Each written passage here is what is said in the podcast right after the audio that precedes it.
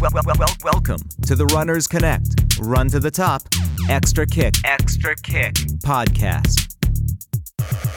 Hey everyone, and welcome to today's episode of the Run to the Top Extra Kick Daily Podcast.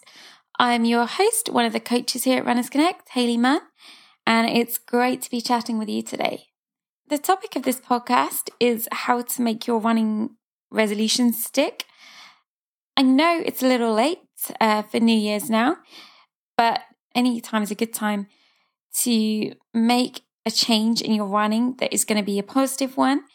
Um, I'm sure there's things that we all know we should do better, whether that's including more core training, including more strength training, being more thorough in our warm ups, more thorough in our cool downs, taking on board better nutrition. There's always something that we can improve upon. And it's likely that at the start of the year, you guys might have thought about something that you would like to achieve this year in running, would like to change, make better. And these things can be really hard to stick to. And if you've broken them by now, that doesn't matter because you can get right back on that horse and give it another go because I've got some great tips for you to help keep any any resolutions you make in your running and any changes or new habits that you want to pick up. The general um, New Year's resolutions have a very high failure rate. And that's because it's usually not enough to just say that you're going to do something. You usually need to make a few changes in your life to ensure that you can stick to those things.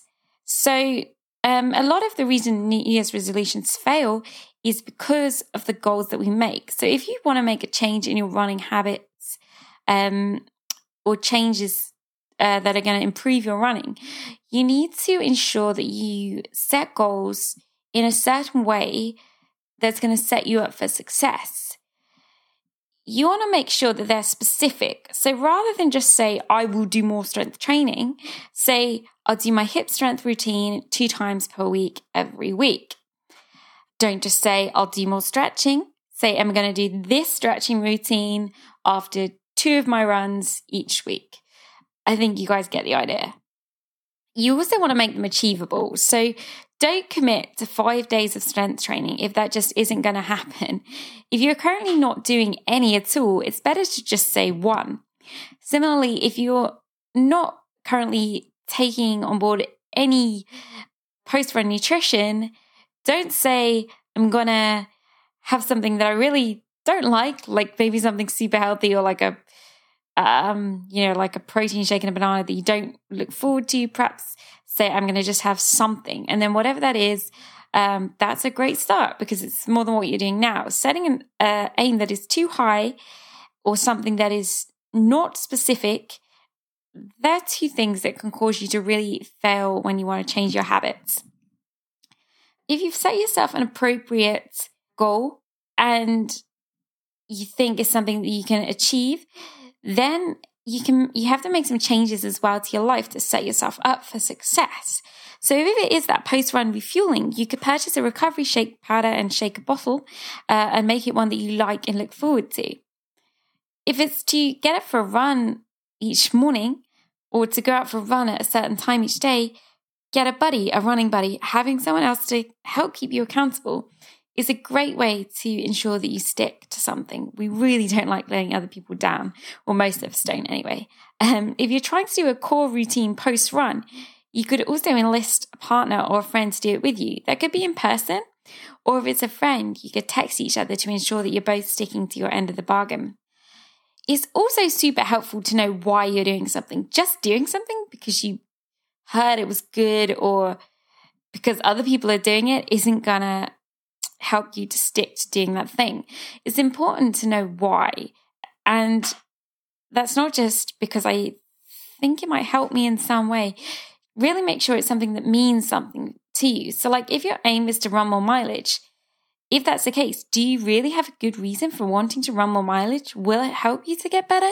Think about that. Don't just do something for the sake of it or because someone else is. It might be that you're a runner who performs better on a lower mileage. Stick with it then and make your goal something else, maybe just to get that mileage in consistently. Also, make sure that you tell people that you have this goal that means a lot to you. This is another great way to keep yourself accountable. It could mean informing your friends or family, or if you post your running on a social media site like Strava, you can let people follow uh, people that follow you on their nose. So put it in a title of a post or something like that. If it's something that really, really means a lot to you, you could even start a blog about it. And then the people reading your blog, you don't want to let them down, right? Another great tip don't be too hard on yourself.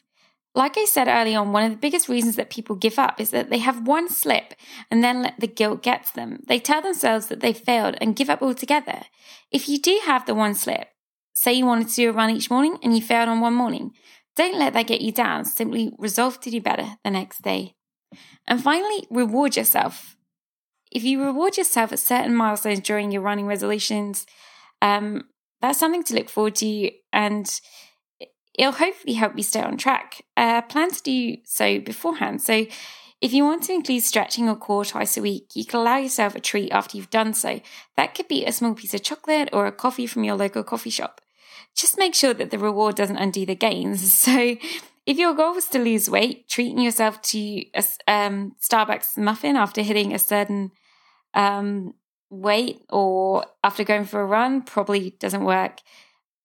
I always think it's a nice idea to treat yourself to something that also benefits your body. So, like a massage or even um, a new piece of running kit can make getting out for a run feel a lot uh, easier.